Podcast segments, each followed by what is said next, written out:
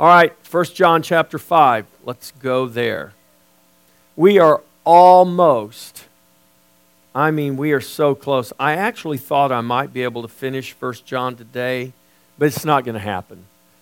Unless you guys want to stay an extra hour, we could do that. But I thought y'all might not want to do that, so we're just going to do verses 14, 15, 16, and 17, and then we'll wrap 1 John up next Sunday. And then do you know what the following Sunday is? The following Sunday then is um, it, it is Reformation Sunday. All right, 1 John chapter 5, beginning in verse 14. Now, this is the confidence that we have in Him, that if we ask anything according to His will, He hears us. And if we know that He hears us, whatever we ask, we know that we have the petitions that we have asked of Him. If anyone sees his brother sinning a sin which does not lead to death, he will ask and he will give him life for those who commit sin not leading to death. There is sin leading to death. I do not say that he should pray about that.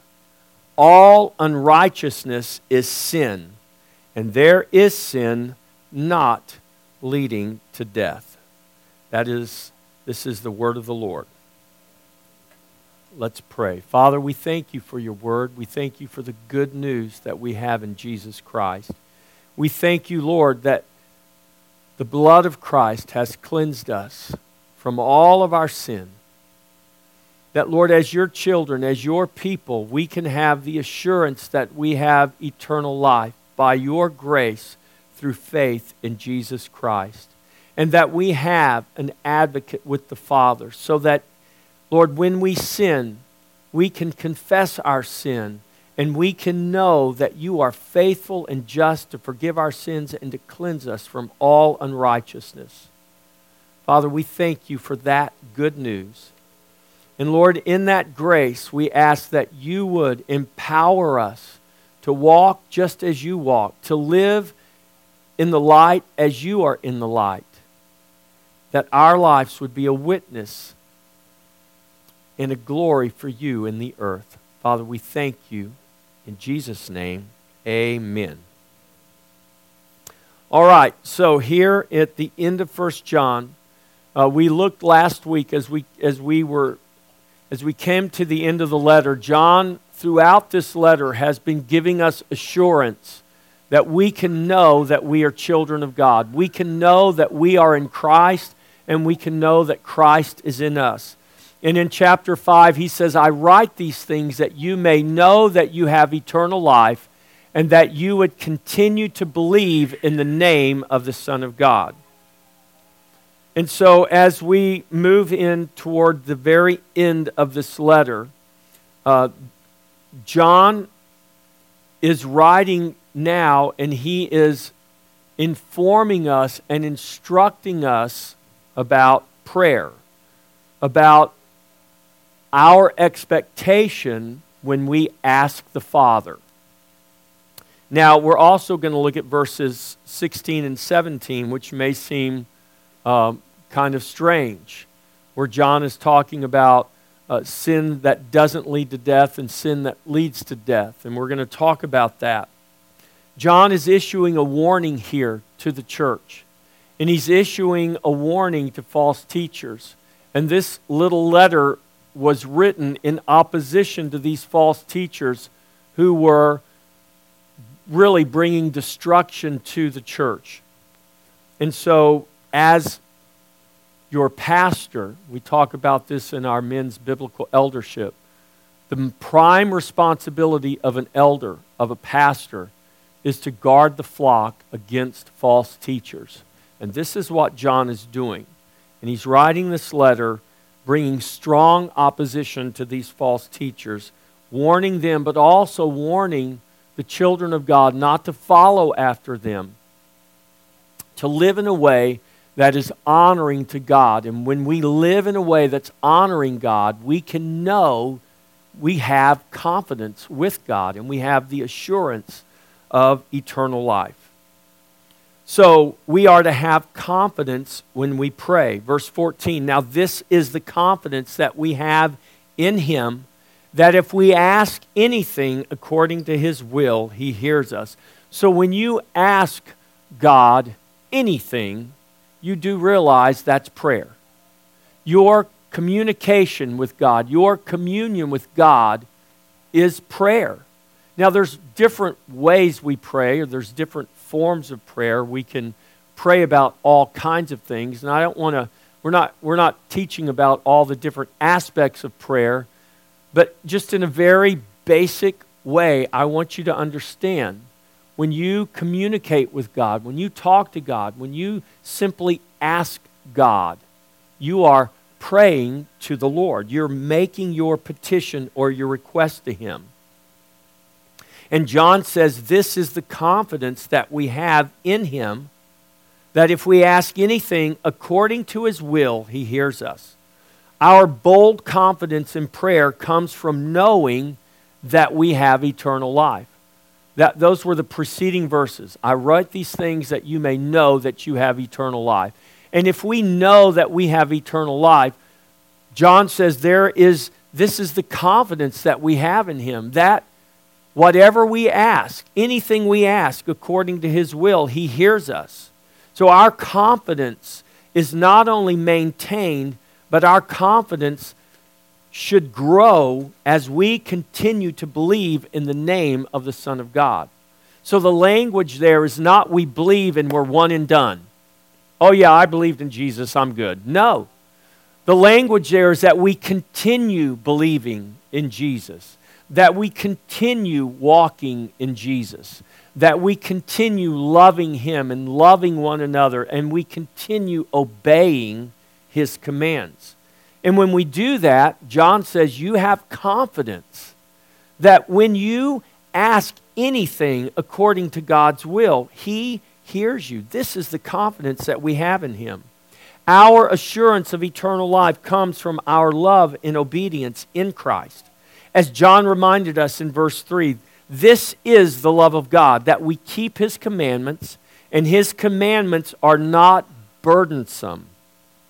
Our confidence in prayer will continue as we continue finding joy in doing God's will.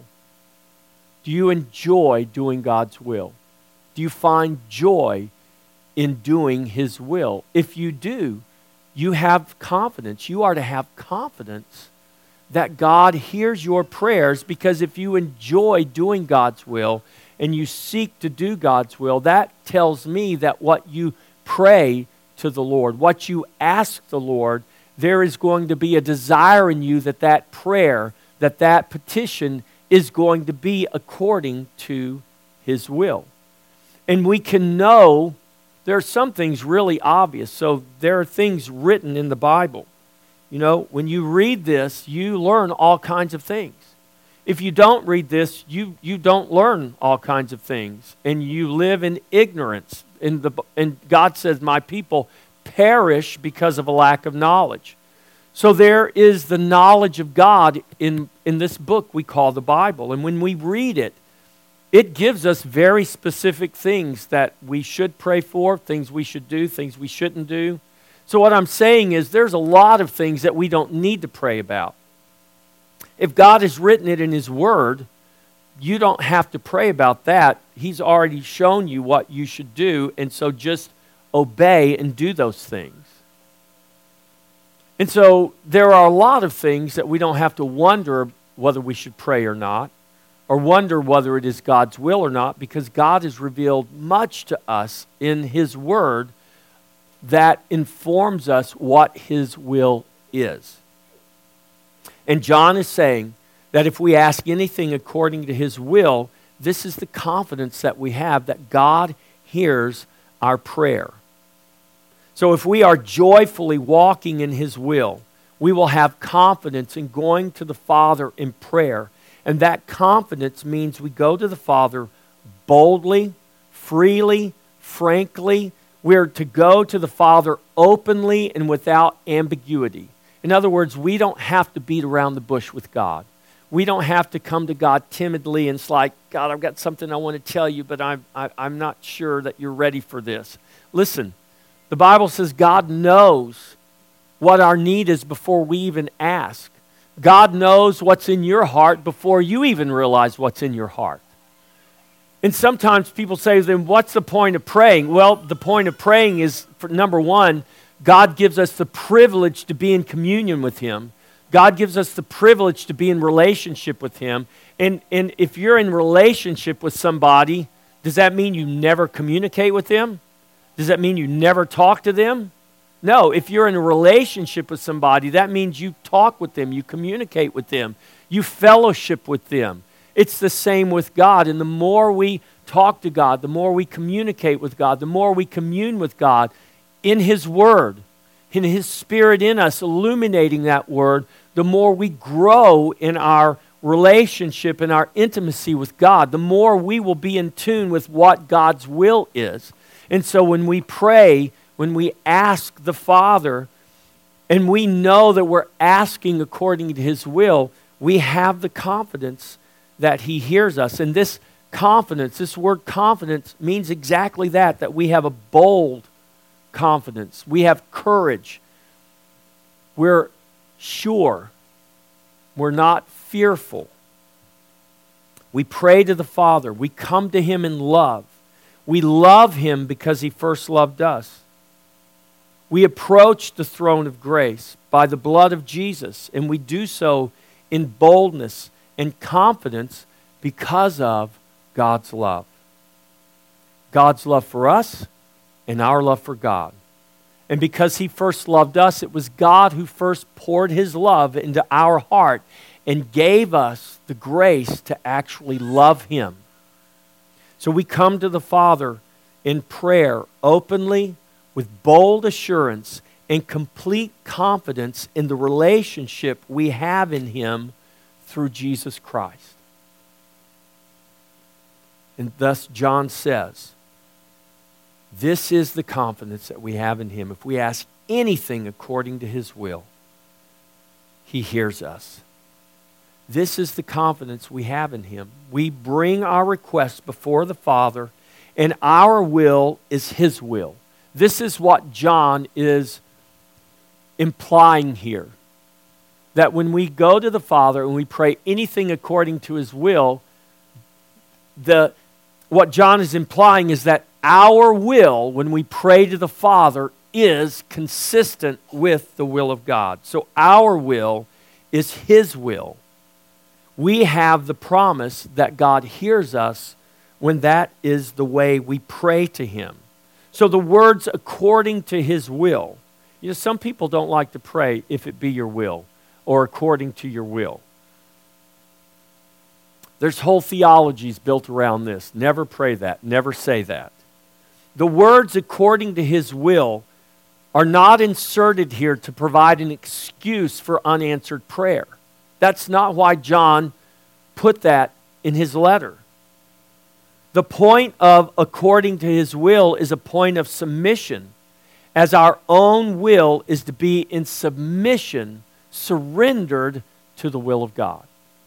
And if our will is contrary to the will of God, and our desire is to be in God's will, I promise you, God will reveal to you when your will is not, is not His, it's contrary to His. If your heart's desire is truly to be in God's will, and that's what you seek after in life, even if you think you're following God's will, God, God will bring a correction. Because that's the love of God. The problem is very often is people aren't really seeking to be in God's will. They're looking for loopholes. So if you read your Bible looking for loopholes, you're reading your Bible for the wrong reason. If you're always searching for loopholes to not obey God, can I, can I disobey God and still get away with it? Well, we just read at the end of this verse, verse 17, all unrighteousness is sin. And it's an unrighteous thing to want to be outside of God's will. I know very often we may find ourselves and realize, wow, this is not what God wanted me to do. This is not the direction God wanted me to take. Or something has changed, and I realize now I've got a revelation. God has shown me. And what do we do? The Spirit of God on the inside of us leads us back into the path of righteousness for His namesake. Whose namesake? For Jesus' namesake. And so, this is why we have the Holy Spirit in us to lead us and to guide us. And we're just fallible human beings. We fail all the time. But praise be to God for the Spirit of God in us that leads us and guides us and brings us back onto the path. Now, if we are being brought back onto the path, kicking and screaming, saying, No, God, I don't want to go your way. I want to go my way. Well, now that's a problem. That's sin. And when we get to verses 16 and 17, that could be sin. Uh, maybe not sin leading to death, but we're very clear that when we see a person like that, we need to pray for them, that they get delivered from that sinfulness and that unrighteousness, and that they willingly, joyfully come back to the path to the will that God has for them. So when God's will is not our will, we are not abiding in faith, and our prayers are not accepted. When we are not doing those things that are pleasing in His sight, we are not abiding in faith, and we will not have confidence toward God. So if you know you're in sin and you're going the opposite direction of God, how confident are you going to be?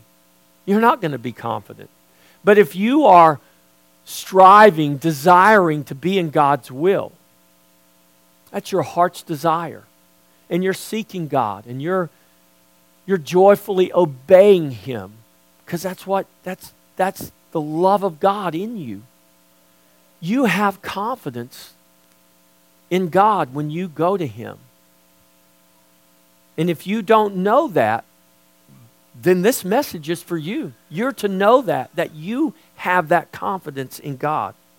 The remedy when we're not in God's will, when our will is not God's will, the remedy to restore our confidence in Him when we stray from His will is to turn back to God in repentance, to confess our sin and then to know that He has forgiven our sin and cleansed us from all unrighteousness.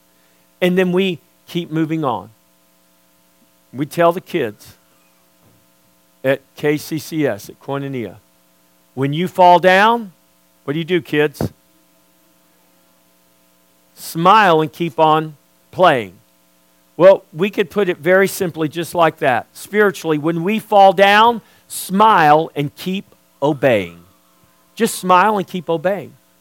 Give it to God, confess it to God, know that God has forgiven you in your repentance, and then keep obeying. Don't look back. Because when God forgives our sin, He cast it away. He's not remembering it. We're the ones remembering it. So when we've truly confessed, when we've truly repented, and we believe what the Word of God says, that we have an advocate with the Father, Jesus Christ, the Son of God, and we confess our sin to God, He is faithful and just to forgive our sin and cleanse us from all unrighteousness. That sin is gone, it's put away. So that's when we smile and we just keep obeying. We don't look back, we don't hold on to those things. 1 John 3 21 and 22.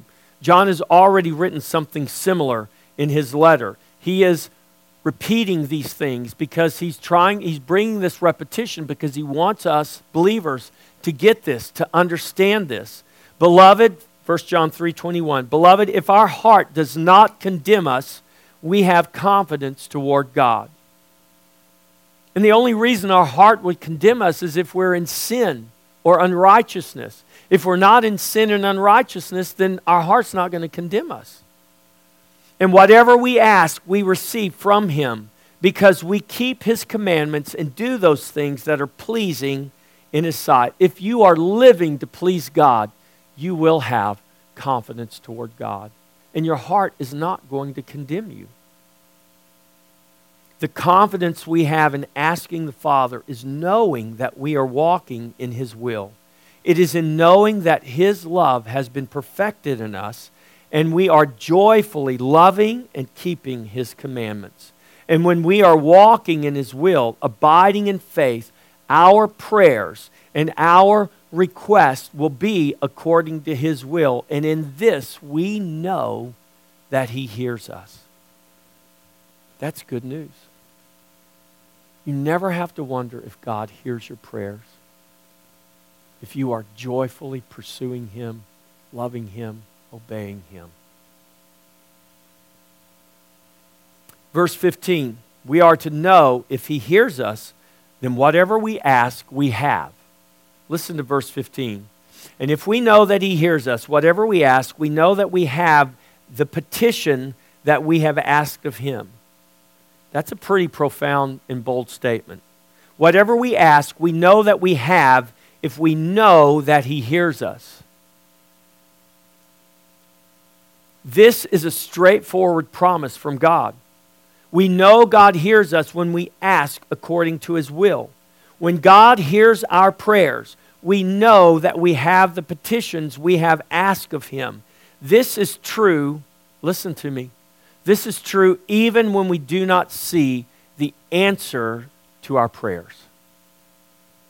Now, that might seem contrary to you, but it's not. Do you think the only prayers God answers are the ones you see answered and the ones you know answered? You do realize that the vast, the overwhelming majority of our prayers are prayers that we will probably never see answered with our own eyes.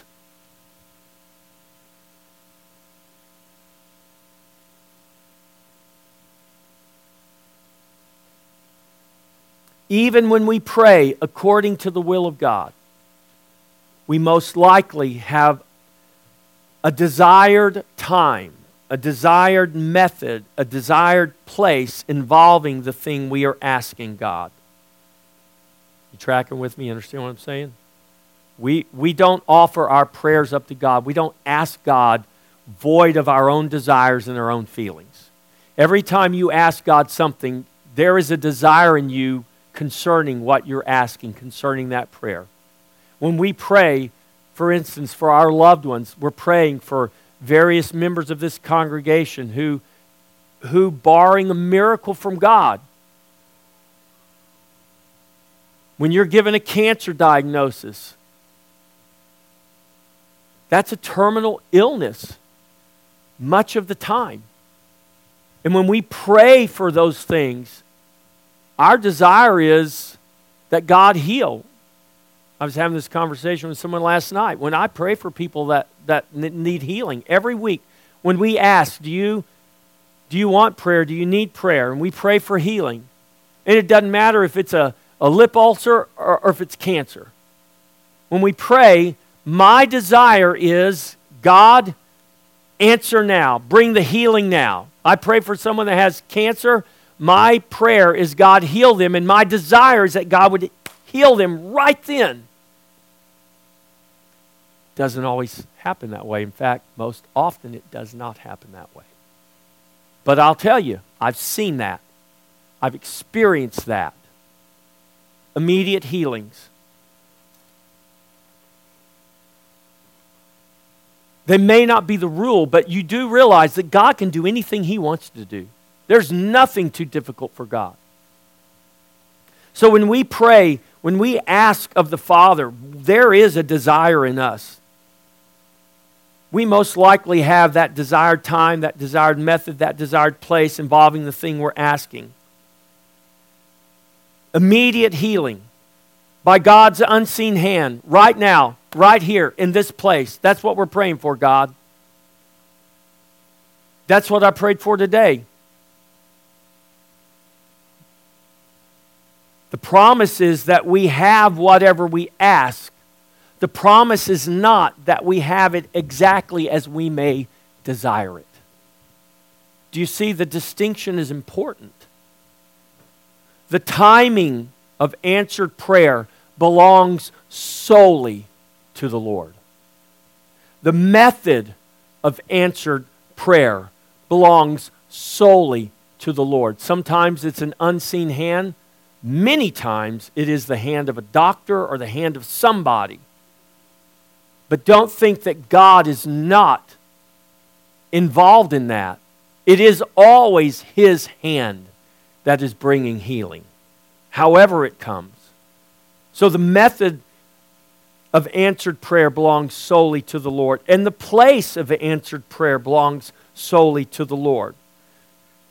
This is why we must always be in submission to the Lord's will. I have a desire, but my desire may not be in concert with God's will and God's plan and God's purpose. Well, what am I going to do when my desire is not met? Am I going to get angry with God? Am I going to become bitter toward God because the prayer wasn't answered as I desired, according to my time and my method and my place? Or am I going to surrender my desire and submit my will and my desires to God? Well, that's what we that's what we're supposed to do. And we're supposed to do it not begrudgingly, we're supposed to do it joyfully. Now, I didn't say that's always easy, but it is what we are commanded to do. This is why the Bible says, give thanks in all things and give thanks for all things.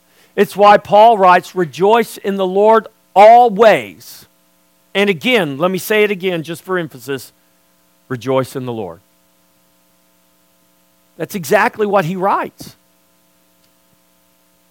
So when God does not answer the prayer according to my desire, it doesn't mean He's not answering the prayer. That doesn't change. Listen, we always have to be in submission to this reality that the when, the how, and the where of prayer belongs solely to the Lord. But that does not change the promise, and it should not change our confidence in Him. God's plan and purpose is very often different than our desired plan. God has His own time, His own way, his own place that he has chosen to answer our petitions, and that will always be according to his eternal plan and purpose that is beyond our finite ability to understand. This is why Isaiah writes that his ways are higher than our ways, and his thoughts are higher than our thoughts. It is possible God's plan for healing. This has been the case with many of my loved ones that I have seen go to be with the Lord. Some very old, some way too young. It is possible God's plan for healing will be experienced beyond this earth and beyond these earthly bodies. God's plan for healing may be experienced in heaven. Does that mean that we did not receive what we asked? Or does it mean that God answered but not exactly as we desired? That is an important distinction for us to discern and to submit ourselves to. I believe we should always pray with confidence, freely, and boldly, asking God in faith for those things we bring to Him in prayer, including our desires. We give it all to Him. We pray according to His will, not as an excuse for unanswered prayer, but as a point of submission. We pray for and we pray believing His will be done. When He hears us, whatever we ask, John writes, we know that we have the petitions that we have asked of Him. We are to believe this promise, whether we see the answer now, later, or never. I'm going to say that again. We are to believe that promise, whether we see the answer now, later, or never. Our own will, in alignment with His will, makes for prayer that God hears. The confidence we have is that God hears us when we ask according to His will. If, we, if He hears us, whatever we ask, we know that we have that petition that we have asked of Him. We are to believe this promise. Believe it. It's God's Word. The confidence we have in prayer is not only for us, it's for one another. Now let's look at the last two verses here of our text. If anyone sees his brother sinning a sin which does not lead to death, he will ask and he will give him life for those who commit sin not leading to death. There is sin leading to death. I do not say that we should pray about that. All unrighteousness is sin, and there is sin not leading to death. Now, we need to keep in mind the context of this letter. We need to keep in mind that Jesus promised that he would build his church. And that we, as pastors and elders, but not just pastors and elders, but in fact, all of us as members of the church, as members of the body of Christ, all of us are to guard his church and to advance his kingdom. Our confidence in prayer is important as intercessors who bring our requests to God on behalf of others. This is consistent with loving God, it's consistent with loving one another, as we are called to be our brother's keeper. Remember Cain and Abel? Cain asked the question, Am I what? Am I my brother's keeper? And the answer is yes, you are your brother's keeper. We are our brother's keeper. We are to pray for our brother in sin. This is what John says here. If you see your brother sinning a sin that does not lead to death, then ask of the Father that he would grant him life. Our confidence in prayer extends beyond us, even to our brother we see sinning. John instructs us if anyone sees his brother sinning a sin that does not lead to death, he will ask God, and God will give him life for those who commit sin not leading to death. That's pretty amazing. Now, think about what John is writing here. We are to be watching out for our brothers and our sisters, and if we see our brother or our sister sinning a sin that does not lead to death, we're to ask God. And it says that God will, listen to this, God will give life, give him, give the person who asks life for those who commit sin not leading to death. I see my brother sinning sin that doesn't lead to death, and I go to, to the Father and I say, Father, I'm asking for my brother that you deliver him from this sin that's leading to death. And God says, I'm going to grant you life for him. It's kind of amazing. I don't know, maybe it, does, maybe it doesn't kind of blow y'all's mind, but it kind of blows my mind. And it, and it reveals how important prayer is. That prayer is not just about us getting our wish list from God. Prayer is about how we function together as a body. Prayer is about how we are our brother's keeper. Prayer is about how we love our brother or our sister, so much so that when we see them sinning a sin that does not lead to death, that we go to our Father in heaven and ask on their behalf that God would give them life. And the Bible says when we do that, we're praying according to God's will, and God promises that He will hear us and that He will answer that prayer. That's powerful. We should not just gloss over this and take this for granted.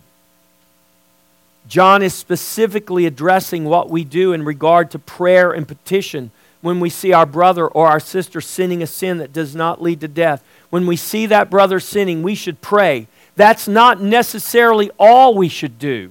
There's lots of instruction in the Bible about how we approach our brother, how we go to our brother, how we handle situations. But that's not what we're talking about right now. So understand that prayer is not necessarily all we should do, but I do believe it should be the first thing that we do. And God will give us further instructions as we pray, as we communicate and commune with Him. God commands we pray for our brother we see sinning. We are to pray and we are to be confident in that prayer. Well, what if I don't ever see what happens to my brother? What if it's someone that I'm not in close contact with all the time? Then what should I think? You should think exactly what the Bible says. You should believe that God heard your prayer and God will answer your prayer.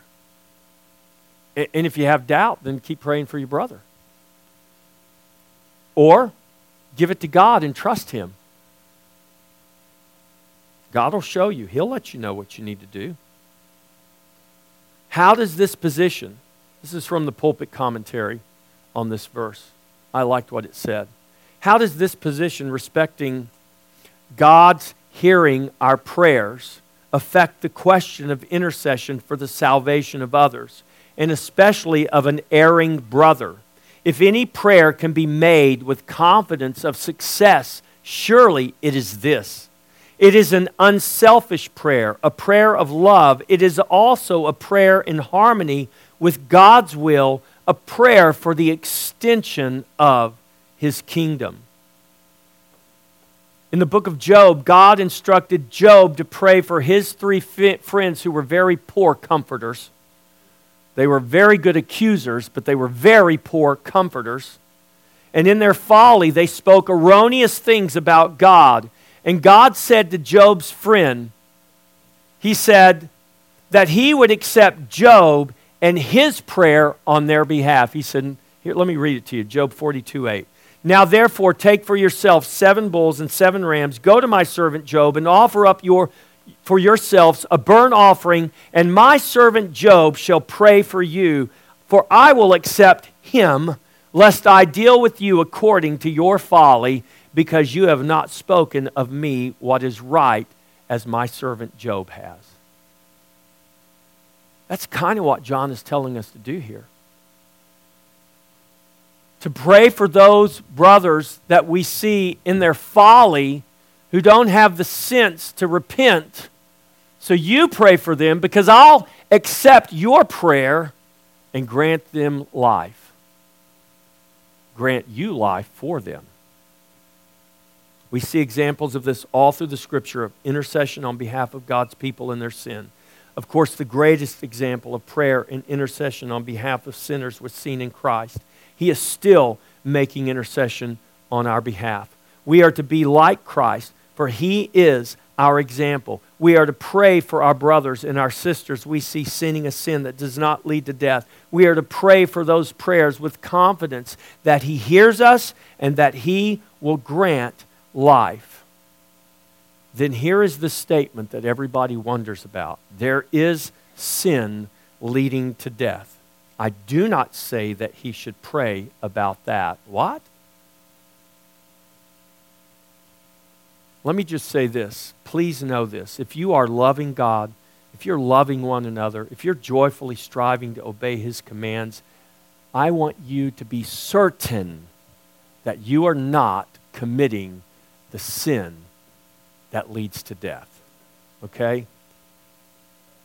Remember the context of this letter is opposing those in the church who are actively attempting to lead others astray, as well as warning those who are being led astray. John is warning against false teachers who are antichrist and destructive to the church. And these false teachers were not seeking to advance the kingdom, but merely themselves. They were not building up the church, but seeking to tear it down. These false teachers had rejected the true Christ. Remember, Jesus was just a mere man upon whom the Christ consciousness came. That's what they taught. No, Jesus is the Christ, the eternal Christ. These false teachers had rejected the true Christ and were promoting a doctrine that was anti Christ. And John, in reference to these antichrists, said in chapter 2, verse 18 and 19, Little children, it is the last hour. And as you have heard that the Antichrist is coming, even now many Antichrists have come, by which we know that it is the last hour. They went out from us, but they were not of us. For if they had been of us, they would have continued with us. But they went out that they might be made manifest that none of them were of us. The sin that leads to death is the sin of blaspheming the Holy Spirit. Jesus said this in Matthew 12 31. It is the sin of rejecting Christ and opposing the one and only Son of God, whom the Spirit testified. So when we reject Christ, we reject the testimony of the Spirit. Obviously, some of these false teachers had crossed the line into sin that leads to death. And John is instructing that when we see that, we are not to pray for that. I promise you, that would be very surprising to a lot of people who have been Christians for five years or 50 years, who do not read the scripture. Listen to Jeremiah 7:16. Therefore do not pray for this people, nor lift up a cry of prayer for them, nor make intercession to me, for I will not hear you. Or Jeremiah 14:11 through 12. Then the Lord said to me, Do not pray for this people for their good. When they fast, I will not hear their cry. When they offer burnt offering and grain offering, I will not accept them. But I will consume them by the sword, by the famine, and by the pestilence. Those are strong words. Those are, that is the word of the Lord. That's what God said through the prophet Jeremiah. Those who commit sin leading unto death are not those who are simply blind and dead in their sin. It's not those who are just who are just ignorant and uninformed, as we like to say. It is all sinners, all people opposed to God are suppressing the truth and unrighteousness, but not all of them are in the same place as these that John is talking about here. Those who commit sin leading to death are the false teachers who are actively promoting false teaching with the intent to lead men away from the truth. This is the context John is writing here. Yes, they are deceived, but they have deceived themselves by suppressing the truth and unrighteousness. But it's not just the false teachers, it's also those who follow them. Those who followed them are lost because they are going away from Christ. God has turned them over to delusion. 2 Thessalonians 2:11. And for this reason, God will send them strong delusion that they should believe the lie, that they all may be condemned who did not believe the truth, but had pleasure in unrighteousness. Their pleasure was not in the truth. Their pleasure was not in righteousness. Their pleasure was in unrighteousness. And God, the Bible says, turned them over to the delusion. These are those who did not receive the love of the truth that they might be saved. They did not receive it from God, and they did not receive it when it was preached and proclaimed by men. They are accursed. 1 Corinthians 16 22. If anyone does not love the Lord Jesus Christ, let him be accursed. Oh, come. Oh, Lord, come. That word accursed is anathema, means they're gone. They're not known to God. if anyone does not love the Lord Jesus? What, what is the characteristics of those who love the Lord Jesus? Exactly what John writes in his letter. They find joy in doing his will. They love God. They love one another. They live a life that's pleasing to him. If you don't love Jesus, you're not going to live that life. And what Paul is saying here is just very simply those who do not love Jesus are living contrary, they're living anti Christ. A life consistent with those who are anti Christ. Now, I just want to say this. We should be very careful in this. John's not writing this so that we can go around and try to figure out who's sinning a sin unto death and who's not. That's not the point. The point is, we need to understand there is a sin that leads to death, but there's also a sin that doesn't lead to death. We should not dismiss people out of hand who we think are in sin. When we see our brother or our sister sinning, we are commanded to pray for them, and we're commanded to, in humility, go to them. When we see our brother, that is what the Bible, the Scripture, commands us to do. It's not a thing we should ever take lightly when it comes to praying or not praying for someone we see in sin. Our first rule is to always pray unless God has specifically instructed other. If we cannot discern the difference, then keep praying because God will bring the discernment you need. But I would just encourage you not to, to, to worry about what is and what isn't. Just love God obey God, love one another, and you won't have to worry about what the sin unto death is and what it's not. Because you'll never enter into it as long as you're loving Jesus. Then, Paul, the very last verse all unrighteousness is sin, and there is sin not leading to death. I will encourage you to pray for one another, especially those you see in sin, because the Bible tells us to do that. I would also encourage you not to try to figure out who has or who has not committed that sin leading to death. God knows that, and when we need to know, then God will prompt us and reveal such to us. The good news is that when we sin, we have a we, and when we are convicted of our sin, we know that conviction comes from the Holy Spirit. That conviction of sin is proof that we have eternal life. And so we can be confident that when we go to God in prayer for ourselves or for others, He hears us. When we confess our sin to God, He is faithful, He is just to forgive our sin, to cleanse us from all unrighteousness. So as we joyfully love and obey, we will always have confidence as we go to the Father in prayer that He hears us and that He will grant our petition according to His will. That is good news. In the table we come to every week, we come to this table because Jesus has made a way for us by His blood to come to the very throne of grace and we don't come to this table because we're perfect people who never make mistakes or only occasionally. We come to this table as forgiven sinners. It's a table of thanksgiving, and every week we come, we are thanking God for the forgiveness that He has given to us in Jesus Christ. And not just forgiveness, but He has given us access an open way to the very throne of grace, to commune with Him, to fellowship with Him for ourselves and for one another. It's a glorious thing. So, as you trust in Jesus, as you love the Lord Jesus, Christian, welcome to the table. Let's all stand. In the verses preceding these we looked at today up in the fourth chapter. John writes this In this love has been perfected, that in the day of judgment we have boldness, for as he is, so are we in this world. And if we have boldness in the day of judgment, surely we have boldness, we have confidence as we go to the Lord in prayer. So our charge is to be confident in our prayer. Be confident, but don't be presumptuous.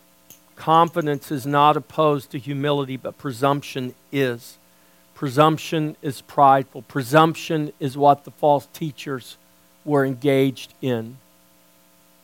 We come to God in humility, surrendered and submitted to His will in love, confident that He hears us and that whatever we ask of Him, we have when we ask according to his will.